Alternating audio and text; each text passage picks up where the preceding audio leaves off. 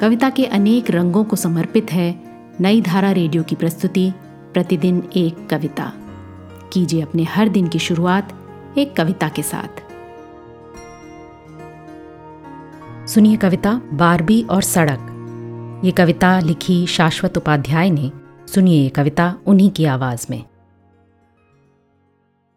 मुझे मुड़ती हुई सड़कों पर बहुत प्यार आता है।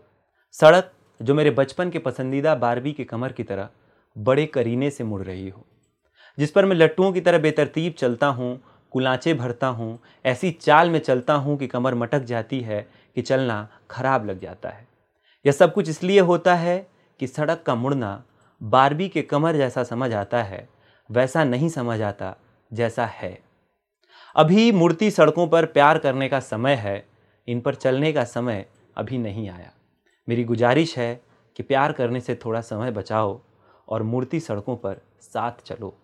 आओ, चलने के सहारे हम खिलौने के बैग तक पहुँचें और उसमें की गुड़ियों को छिपा दें। कि सड़क देखकर सिर्फ़ बारबी के कमर का ख्याल आए तो दोष ख्याल का नहीं, खिलौनों का है। उम्मीद करें कि हम आखिरी पीढ़ी हों जिन्हें बारबी से प्यार था। आज की कविता को आप पॉडकास्ट के शो नोट्स में पढ़ सकते हैं। आप जहाँ भी प्रतिदिन एक कविता सुन रहे हैं वहाँ अपने कमेंट्स शेयर करना ना भूलें।